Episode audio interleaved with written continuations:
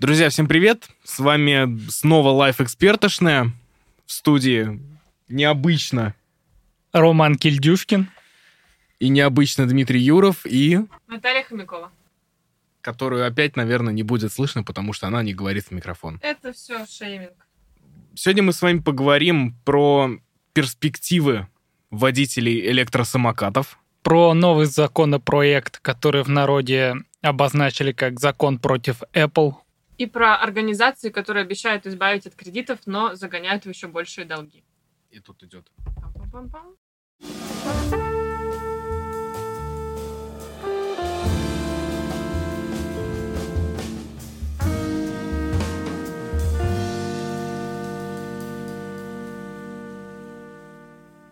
Кто-нибудь сталкивался вообще с водителями электросамокатов на дороге? Или, Конечно. или на тротуаре? Ну, Ну, я думаю, в Москве все с этим хотя бы раз... Ну, летом регулярно все сталкиваются. Вот скажите откровенно, у вас вообще какие-нибудь позитивные эмоции по поводу этих товарищей возникали? Хотя бы раз. Ну, я катался на этих электросамокатах. Очень позитивно. Да, но ты не катался на них, видимо, по дороге, да? Очевидно. То есть ты катался где-то по тротуару. Ну, я в центре катался по велодорожке, которая вроде как под, под это дело отведена. Замечательно. А недавно буквально стало известно, что владельцам электросамокатов, которых э, в новом законопроекте обозначат как эм, владельцы индивидуального транспорта, так называемого, им разрешат в случае отсутствия велодорожек или каких-либо тротуаров выезжать куда? Парам-парам-пам! На проезжую часть. а то они Точнее, точнее, только на обочину, но давайте будем честными. Кого это нахрен пугало?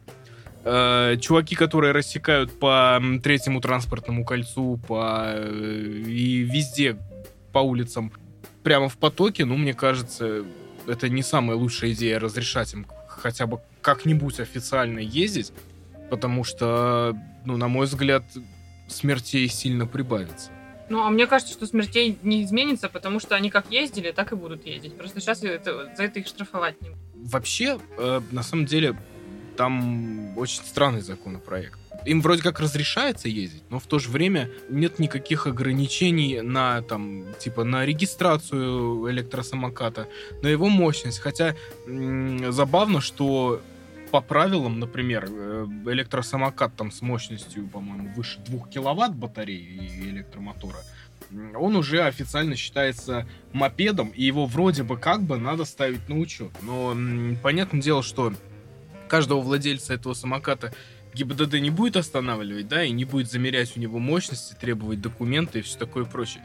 Но вообще, в целом, эм, по-моему, в Петербурге, если я не, ничего не путаю, э, недавно закончилось э, судебное разбирательство, где э, мужчина снес на электросамокате девушку, и она очень сильно ударилась об асфальт и разнесла себе половину головы. Ее там пришлось зашивать и все такое прочее. А ведь мог бы и насмерть. Есть какой-то возрастной ценз у этого закона? Тут надо уз- спросить другое. А есть ли возрастной ценз у э, продажи самоката? Ну, Нет. продажи нет, но только у мопеда нет. Любой, даже что школьник, что пенсионер, может прийти, купить себе электросамокат и потом ездить на нем. Ну, поня... ну, с мопедами такая же история, но при этом, если ты на мопеде и выехал на проезжую часть, то тебя спросят паспорт, чтобы там должно быть написано... А, история в том, что, ну, опять же, это не, не подтверждается официально пока что, да? Потому что сам законопроект с, э, с сайта с инициативами и со всем вот этим вот, ну, его снесли. После того, как это все утекло в СМИ, э, просто страничку удалили оттуда. Прикол в том, что там нигде это не было прописано. Но есть подозрение, что минимальный э, возраст для использования вот этих вот мощных электросамокатов могут установить в качестве, ну, типа 14 лет. Э, У нас же человек паспорт пол- получает в 14 Да. лет, насколько я помню, да? Вот. Э, Но мне почему-то кажется, что ситуацию это ни- никак кардинально не изменит. Потому что как только наступает лето, дороги буквально наводняются вот этими вот двухколесными мудраками, потому что э, назвать их иначе я не могу. Да простят меня те, кто ездит на мотоциклах. И я думаю, что дело просто пахнет, ну, реально керосином. Да, керосином и геноцидом двухколесных вот этих всех э, мелких школьников. Да ничего не что- поменяется. Они как гоняли на своих великах и самокатах по, по проезжей части, так Слушай, и будет. велосипедисты, при всей моей к ним э, нелюбви и неуважении, они хотя бы понимают, что одно неловкое движение, как говорится, и вы отец. Ну, велосипедисты, которым за там 20, может быть, это и понимают. Но если тебе 16, то ты вряд ли это будешь понимать, и точно так же будешь рассекать и думать, волосы назад хочу. Вот я не знаю, как быть. Мне, с одной стороны, очень хотелось э, иметь электросамокат. Ой, представляешь, как это было бы смешно. Да. Ну, слушайте, а что? Ну, а- ну, а почему бы нет? Угореть где-нибудь в парке э, и покататься на скорости в 60 км в час, ну, блин, мне, мне кажется, это забавно. Э, но это одно. А другое дело ездить на нем куда-нибудь по городу и по дороге. Я не представляю, как это будет работать. Я вообще в целом не представляю, почему электросамокаты вообще считают за транспорт в принципе и не нагибают владельцев. Потому что немцы, к примеру, э, их настолько затрахали вообще э, организации, связанные с водителями, что они на целый год запретили продажу и эксплуатацию электросамокатов. Ну, вот так, на секундочку. А там будет речь про, я не знаю, как называется штуковина, но это не гироскутер, а когда на одном колесе. Моноколесо. Моноколесо. Моноколесо. Вот эти так называемые СИМ, средства что-то там индивидуальные, мобильные, я не помню, как это правильно расшифровывается. Все, все вот это говно, оно все относится к э, СИМ. И гироскутеры, и моноколеса, и самокаты, и скутеры, и ховерборды, и все-все-все-все-все вообще. Дима прям хейтит этих электро... Электротварей. электромальчиков и девочек, но я немножко не понимаю его сильно такой агрессии, потому что, окей, да, их много, но если кто-то из них и вызывает лично у меня, у пешехода дискомфорт, так это только курьеры известных нам двух компаний, которые Желтых возят и еду. зеленых. Да, да, да. Так, ну, это потому что ты не водишь машину. Если, ну, просто они раздражают больше всего, когда ты на дороге. Да, тут надо понимать, что как только ты сядешь за руль, ты сразу поймешь вообще, о чем мы говорили все это время. Потому что, ну, ну, вот этот случай с, с чуваком на электросамокате в Алмате, по-моему, да, он ворвался. кор- Короче, он ехал, вот едет автобус, и А, это я помню, едет да. по- он едет по обочине между, значит, эм, краем тротуара и колесом автобуса. И То есть один, ну, а- один маневр автобуса и все. И водитель электро- э- электроскутера, ну, его не станет, в принципе. А после того, как э, водитель автобуса его якобы подрезал, он что, зашел э, в салон, устроил драку с водителем, потом выбежал на проезжую часть и попал под машину. Ты Это- карма настигла просто. да, это все, что вам нужно знать, дорогие наши слушатели, про э, уровень умственного развития вообще владельцев электросамокатов. И на этой чудесной ноте я предлагаю перейти к эм, еще одному законопроекту, который тоже что-то может... Подожди, а, Рома, а когда ты собираешься садиться за руль? Собираешься ли вообще? так сказать, пересесть с иглы московского метрополитена на лицо э, автомобильного транспорта. Ну, учитывая, что я теперь знаю, как э, взламывать тройки и ездить бесплатно на них всю жизнь, я думаю, что никогда. Я тебе могу рассказать, как можно купить дешево права в Телеграме, и все. Это Все, дешевле. все, началось, да, кто, кто про что писал. Че, к законопроекту? Поехали, поехали. Парам-парам-пам. Отбивочка. Законопроекты, мои законопроекты. А кто, кстати, лоббирует этот законопроект про э, разрешение э, скутеров? Э, Везде. Мне казалось, что год назад эту волну поднимали в ФАС, а сейчас это какой-то думский комитет, по-моему, состоящий из одной эм, немножко либеральной и немножко демократической партии. А, я понял. Ну, прям Ну, совсем они, немножко они- либеральной. они сначала этот можжевельник собирают или что они там собирают? Валежник. Валежник. А теперь будут на скутеры. Понятно. Обнюхают своего валежника. И запрещают Да, айфоны. да, да. Ну, кстати, А, простите, это речь шла про электросамокат или про что? про электросамокат. Господи, электросамокаты, по-моему, это была инициатива Минтранса. Я думал, что мы уже говорим про ваши любимые айфоны. Наши, ваши, такие. Таки да.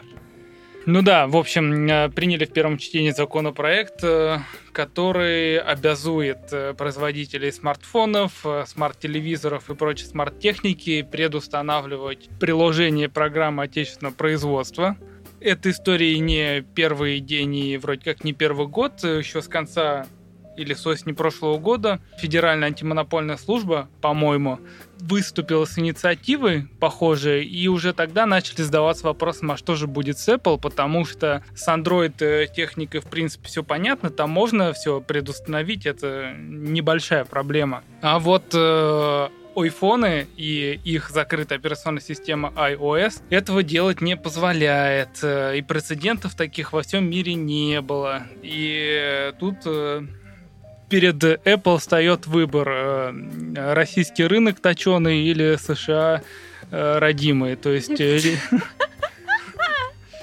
компа- Какой- на какой сам сядешь, на Да. какой клиентов посадишь. Да, ну, в общем, либо Apple подчиняется новой новому закону, которого как такового еще нет, есть только законопроект,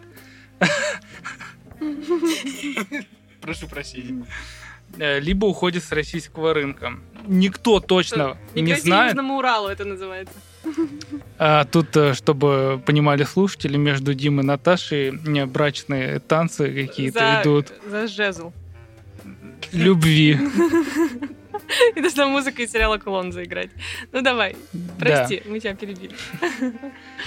Э, В общем, да, э, законопроект пока только готовится, в первое чтение прошел, э, наверняка будут поправки, либо его там завернут, но все уже сильно переживают, что будет с Apple. Никто не знает, что будет с этой компанией, потому что предустанавливать ничего нельзя, Apple молчит, и как именно, ну, как деталей в требованиях законопроекта тоже нет. Вот, типа, какие именно приложения должны будут предустановлены, на каком этапе и так далее, и там подобное, все это неизвестно. А можно я ворвусь в монолог? Мне кажется, Apple будет насрать.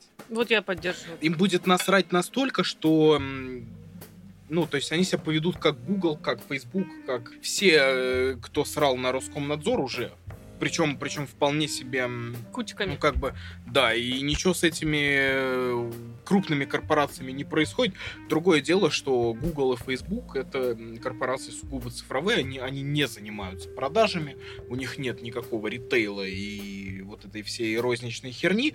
Ну и надо отметить, что у, ну, для Apple российский рынок-то так себе. Сколько официальных яблочных магазинов в России у Apple, мне кто-нибудь может сказать?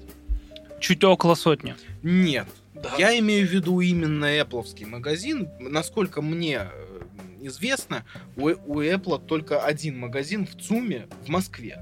Их именно яблочный магазин. Остальное, э, всю сеть э, ресторов мы по России не считаем. Это Потому что почему? это- Они считаются вполне себе сертифицированными продавцами. Вот Apple. именно что сертифицированными. У нас Apple Store, как в Нью-Йорке, как где-нибудь в Берлине или еще где-нибудь, у нас или в Барселоне. У нас нет этого. Э, Из чего я делаю вывод, что как бы российский рынок-то яблочной компании похеру. Э, Львиную долю продаж они где делают? В Штатах и в Китае.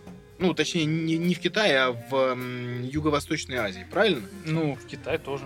В Китае много не делают. Э, я, ну, я полагаю, да, что если дело дойдет до запрета, они скажут, ну ладно, ну и хер с вами. То есть просто, ну, грубо говоря, уйдут официально, да, не будет ни поддержки, ничего. И если у вас в настройках в геолокации у смартфона будет выставлена, с- э, выставлена Россия, возможно, перестанет прих- приходить какая-то часть обновлений. И сообщение от МЧС. Да, видимо. Но здесь есть еще одна проблема. Как только зарубежные клиенты увидят, что Apple может провертеть на купертиновском половом органе целую страну, будут закрадываться вопросы. Что если с- нами так сделают? Э, смотри, э, по больш- ну, большей части, если не все, э, если не всем производителям Android смартфонов, которые представлены в России, на этот законопроект в целом э, чихать, потому что для них это избыточная мера. И Xiaomi, и Samsung, и Hua- Huawei, и Honor, и OnePlus, ой, и Oppo, и все-все-все вот эти вот, они и так по умолчанию предустанавливают э, добрую половину сервисов Яндекс. Ты включаешь э, любой новый Android смартфон, там есть все необходимое от Яндекса. Есть и карты, и э, транспорт, и Но музыка. их не заставляют это делать. Ну. Они это делают, чтобы, чтобы что?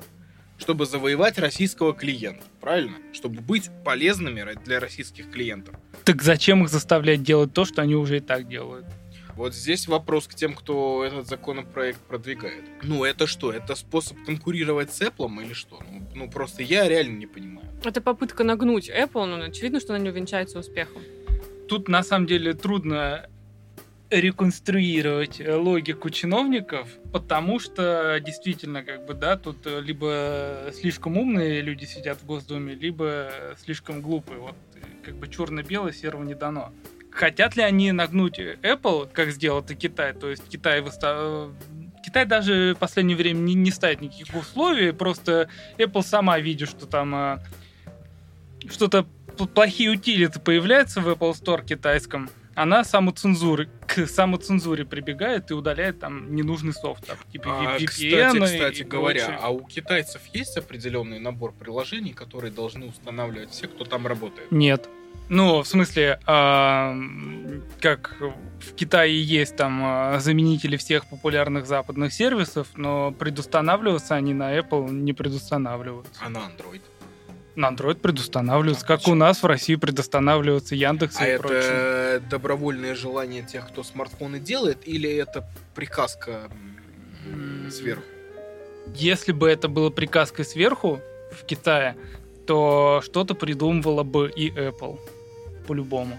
Очень странная история, конечно. Ну, вот я откровенно не понимаю, зачем эм, прописывать список российских приложений, которые необходимо устанавливать на смартфоне. Но Ну, разве что кто-то из этих компаний, ну, там, условно, занес кому-нибудь денег, да, за лоббирование собственных интересов. Но это, я считаю, не самый, скажем так, умный ход, потому что все скажут, а, опять тюрьма народов, закручивают гайки, мы не хотим отечественного, А, ну так понимаешь? основная теория как раз-таки в том, что лоббирует этот законопроект и Яндекс, которым больше всех надо, чтобы их приложения были везде. С другой стороны, Яндекс тоже, я не думаю, что тупой.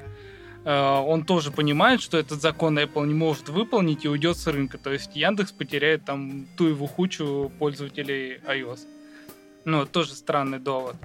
А, Есть еще довод о том, что во власти люди сидят, что дескать, э, американцы слушают, и данные утекают наши за границу, а так хоть э, слушать будем мы, своих граждан. То есть свой товарищ майор все-таки роднее, чем Джон из АНБ. Но, видимо, так. Какая прелесть. Но мне кажется, что все-таки закон не примут, потому что впереди еще два чтения, и ну, это будет как-то странно очень выглядеть. И опять же, мы все понимаем, что э, исполняться он будет кое-как, наверняка. Я Э, думаю, что ни хрена не будет работать просто. Не, ну что, штрафы будут лететь Apple там от 500 до 200 тысяч рублей, но мне кажется, он их будет покрывать только в путь. Вон, Гу- вот Google же штрафует на 100 рублей каждый раз за то, что он там данные какие-то не, это, не присылает. Их, по-моему, раз в месяц штрафуют. Ну, я не помню, как там. Другое дело, что там первый, второй, третий штраф, на четвертый уже начинают в суд вы- вы- вызывать и блокировать, как и Telegram. А вот когда у Гугла не будет денег, знаете, что они будут делать? Они пойдут искать финансовую помощь в интернете. Ой, да, конечно. Обязательно. Только хрена ничего найдут. В общем, суть в чем? Я понимаю, к чему Дима подвел. Не забирай мне полочку. Так вот, значит, антикредитная организация — это удивительное для меня открытие э, последних дней, двух. Потому что а, вот мы писали несколько расследований про антиломбарды, ну, точнее, не про антиломбарды, а про автоломбарды, которые, значит, обманывают людей на бабки и разводят их все такое. Но все это прикрывается тем, что мы хотим вам помочь, вот у вас нет денег, мы дадим и все такое. Здесь люди пошли дальше, и если, допустим, у тебя есть ипотека, три кредита, э, маленькая зарплата, беременная, сварливая жена или еще что-нибудь такое, и ты То есть приход- обычная классическая Обычная- история. Ужасная, ужасная история. А, Обычная ужасная история. Короче, ты приходишь вот в эту контору а, и говоришь, что вот, ребята, помогите. Они тебе могут предложить несколько вариантов. Первый вариант, самый такой более-менее похожий на правду, это признать тебя банкротом. То есть банкротство физических лиц. Банкротство физических лиц, да. Это, по крайней мере, реально, и это действительно работает, чтобы э, избавиться от кредитов, но это очень долгая и сложная процедура. А, поэтому... Тут важно еще добавить, что банкротство физических лиц это не когда вам списывают все долги. А, Это когда вам списывают вс- все долги, но продают к херам все ваше имущество подчистую. И вы с голой жопой остаетесь на улице, голодный, холодный и никому не нужный. Да, но по- по- поскольку люди не хотят остаться с голодной жопой на улице и все такое, и хотят... Да. А, У нас шутка недели. Э, Так вот, э, они, значит, просят оставить им хатку, там, сытую жопу и все такое, и они, значит, э, говорят, вот, давайте какую-то альтернативу найдем. Им предлагают, значит, якобы заморозить долги, снизить проценты, избавить там от начислений и все такое. Говорят, все, прекращайте платить по кредиту, сейчас мы все сделаем. А срок нашей работы в среднем занимает от 4 до 12 месяцев. А, и, в общем, человек перестает платить по кредитам, потому что в этой конторе ему пообещали, он там подписал какой-то договор, и дальше контора начинает слать в суд и ну, сначала в банк. Сначала начинает слать в банк забавные письма из серии типа «Перестаньте, пожалуйста, просить деньги за кредит». Ой, не читайте, пожалуйста, проценты. Абсолютно юридически неподкованные письма, как говорят сами юристы нормальные. Все это выглядит абсолютно по-дурацки. Банки над этими письмами смеются, их даже там сразу в спам, в корзину везде. Вот. А, и в итоге, естественно, человеку приходится платить все равно по кредиту, только уже с Причем просрочками. Со штрафом, с, просрочками, пенями да. с И через суды, потому что там спустя год банк имеет значит, право пойти в суд и уже все решать в судебном порядке. А некоторые организации, например, компания Виткон, про которую вот я сейчас пишу, а, говорит, что когда к человеку пришло значит, извещение из суда о том, что вот мы вас вызываем в суд, с вами банк судится, компания говорит человеку, так а мы на это и не рассчитывали. Он говорит, так подождите, почему? Он говорит, ну, сейчас в суде все решим. Естественно, в суде идет все через жопу. Э, У человека возникают еще большие проблемы, но еще самое забавное все то, что в месяц а, с этого гражданина данная контора берет от 5 до 15 тысяч рублей в зависимости от тарифа. Какая прелесть, да. Самый минимальный тариф это когда просто а, звонки коллекторов переводятся на контору и рассылаются письма. А, вот эти вот смешные письма в банке. Я вот, знаете, одного не могу понять. Даже самые наглые сотовые операторы не впаривают услугу переадресации звонков за 15 тысяч рублей. А конторы впаривают. Если, если, ну, условно говоря, начали звонить коллекторы, я не вижу ничего сложного в том, чтобы просто заблокировать, как ты там несколько раз они тебе позвонили, ты все номера их просто подобавлял в черный список или нажал на, на переадресацию, и все. Потом они найдут твою маму, дочь, жену и будут угрожать им. Ну, короче, в общем, компания говорит, что они все это тоже решит, решат. А, но и что еще прикольно, естественно, у них очень много юрлиц. Естественно, когда ты оформляешь договор, ты оформляешь его на хрен пойми кого. А, но, как, как обычно, внимательно это все не смотришь. В общем, а, я сейчас пытаюсь разобраться, можно ли потом как-то судиться с этой конторой за то, что они ни хрена не сделали, а поимели с тебя денег. Э, я подозреваю, что там в договоре прописано оказание информационных услуг. Вот договор у меня сегодня будет 4 часа, э, вот когда, значит, все это прояснится окончательно. Но пока что, как говорят юристы, э, в договоре все очень так обтекаемо написано, что хрен из два ты что докажешь. Типа, вы предупреждали, мы не гарантировали, мы не, говор- не, не было гарантии, что мы вам поможем. Было, что мы будем пытаться. Не смогли. Ну, на самом деле, ничего нового в этом нет. Э, Это, помните, несколько лет назад была история с центрами юридической помощи. Мгм. Это тоже были люди, которые брали на сопровождение там твои какие-то, якобы твои какие-то там документы. В итоге они, естественно, все суды проигрывали. И человек приходил и, спра- ну, как бы, и предъявлял им претензии, да, типа, ну, ребята, вы же вообще ничего не сделали. И на что ему отвечали, что, ну, как бы, мы берем не за результат, а за попытку. И, ну, это абсолютно та же самая схема. Здесь нет ничего нового. Э, Просто весь вопрос в том, как им позволяют работать. А почему могут не позволять работать? Они, они со всех сторон по закону прикрыты. Они работают точно так же, как юридические компании. Они берут за свою работу бабки. И Чё никакой ответственности при этом не несут. Нет. Ну, то есть это просто... Ну, это как микрофинансовая организация. Они же тоже везде прикрыты, но при этом они могут ставить 350%. И все. Но, насколько Сами я знаю, микрофинансовым организациям-то запретили работать, кредитовать, по-моему, физических лиц то ли с этого, то ли со следующего года. Пока что им все можно.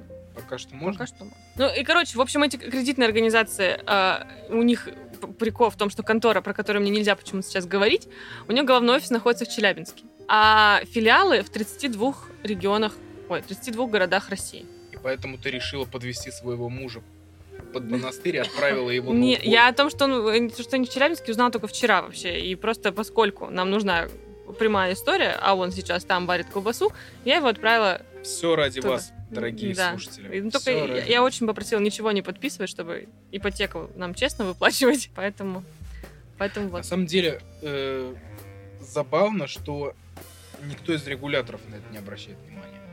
Ни ЦБ, ни там еще кто-нибудь, ни правоохранительные органы.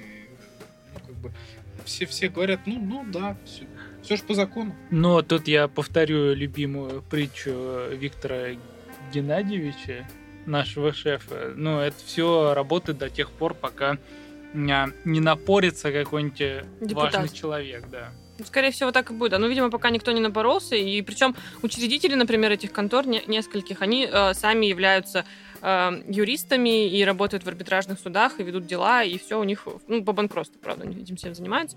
Но тоже, типа, уважаемые люди, и все у них в порядке. Всегда такие организации уважаю, эм, возглавляют исключительно уважаемые люди, которые потом внезапно оказываются в СИЗО или за границей и оттуда вещают о правильности своей, своей жизненной позиции.